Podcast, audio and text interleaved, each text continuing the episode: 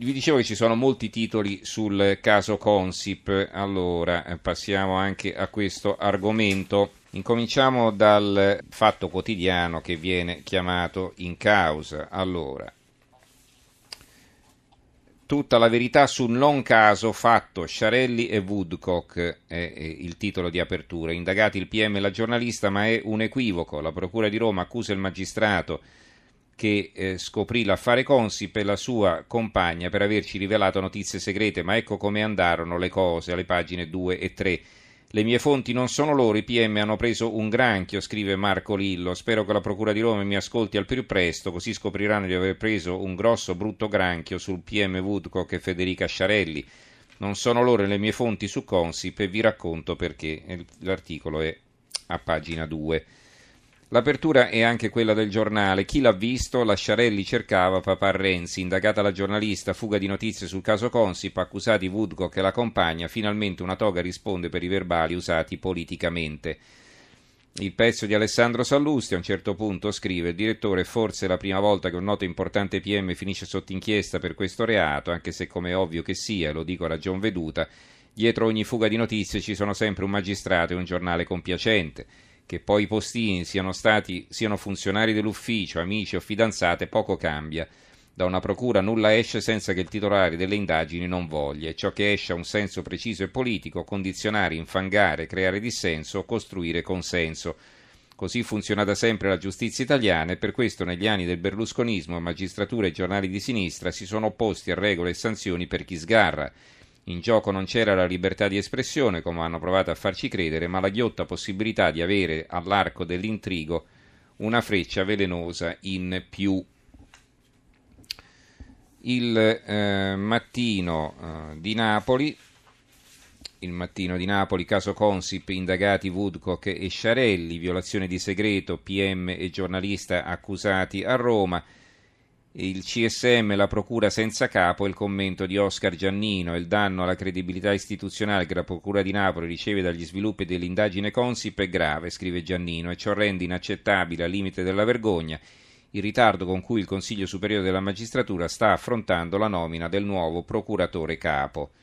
Fuga di notizie falsi per tre inchieste c'è solo un copione e l'inchiesta di Leonardo, Leandro Del Gaudio falsi, fuga di notizie, guerra tra procure, fascicoli aperti dal CSM, un copione ripetuto per tre inchieste, tutte indagini complesse, articolate e affascinanti, almeno da un punto di vista mediatico, quelle che hanno segnato la storia della cronaca giudiziaria recente, come quella su CPL Concordia, ma anche quei filoni napoletani che hanno coinvolto Silvio Berlusconi o ancora in più in là negli anni l'inchiesta Global Service che vide nel 2009 agli arresti Romeo prima della sua assoluzione.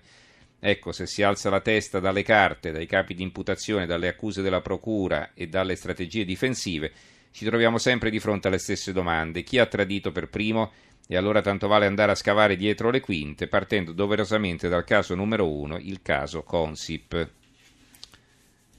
Il tempo di, eh, di Roma foga di notizie, soffiate e carte ai giornali sul caso Consip, Woodcock e Sciarelli finiscono indagati, l'accusa violazione del segreto istruttorio. Il, eh, abbiamo ancora il secolo XIX, caso Consip, indagati Woodcock e Sciarelli, l'accusa rivelarono i segreti dell'inchiesta, il PM di Napoli e la giornalista di chi l'ha visto. Il dubbio, Woodcock e Sciarelli indagati sono loro le spie, Consip, il PM e la giornalista avrebbero passato informazioni riservate al fatto. La verità che, insieme al Fatto Quotidiano, eh, ha puntato molto sul caso Consip, Consip, chi tocca Renzi muore, è il titolo di apertura. La guerra delle due procure, il PM John Woodcock, che aveva aperto l'inchiesta a Napoli, indagato a Roma per rivelazione di segreto d'ufficio assieme alla giornalista Federica Sciarelli. Tutta l'inchiesta rischia grosso. Cosa scrive Maurizio Belpietro? Chi tocca Lotti muore, così disse Luigi Marroni, amministratore delegato della Consip, prima di essere fatto fuori per aver confessato ai PM che il ministro dello sport lo informò delle indagini in corso sul padre di Renzi. Oggi, dopo l'avviso di garanzia per fuga di notizie consegnato al magistrato simbolo di quell'inchiesta, Henry John Woodcock, e alla di lui fidanzata, la giornalista Federica Sciarelli, la frase di Marroni va aggiornata con chi tocca Renzi muore. A memoria infatti non si ricorda un PM che sia stato indagato per fuga di notizie, dire che le violazioni del segreto istruttorio relative agli atti giudiziari da oltre vent'anni sono all'ordine del giorno. Quando un quarto di secolo fa il Corriere della Sera pubblicò la notizia dell'avviso di garanzia a Silvio Berlusconi, prima che fosse consegnato nelle mani del Cavaliere, non si venne a capo di nulla e la gola profonda rimase nell'ombra. Da lì in poi gli spifferi delle procure sono diventati la regola e nessuno si è mai dato grande pena o ha cercato di limitarli. Nessuno fino a ieri, quando la Procura di Napoli ha incominciato a girare intorno al giglio magico per un appalto da 2,7 miliardi, sospettando che fossero state pagate delle stecche e vi fossero pressioni per orientare in un senso o nell'altro l'affare. Un'indagine per ordinaria corruzione in apparenza, ma eh, da lì in poi è successa ogni cosa.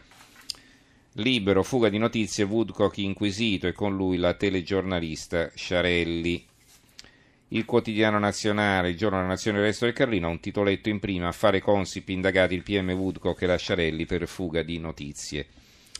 Il Roma di Napoli, Consip bufera su Woodcock da, a, in, da indagatore a indagato, rivelazioni di segreto d'ufficio, sarà interrogato a Roma.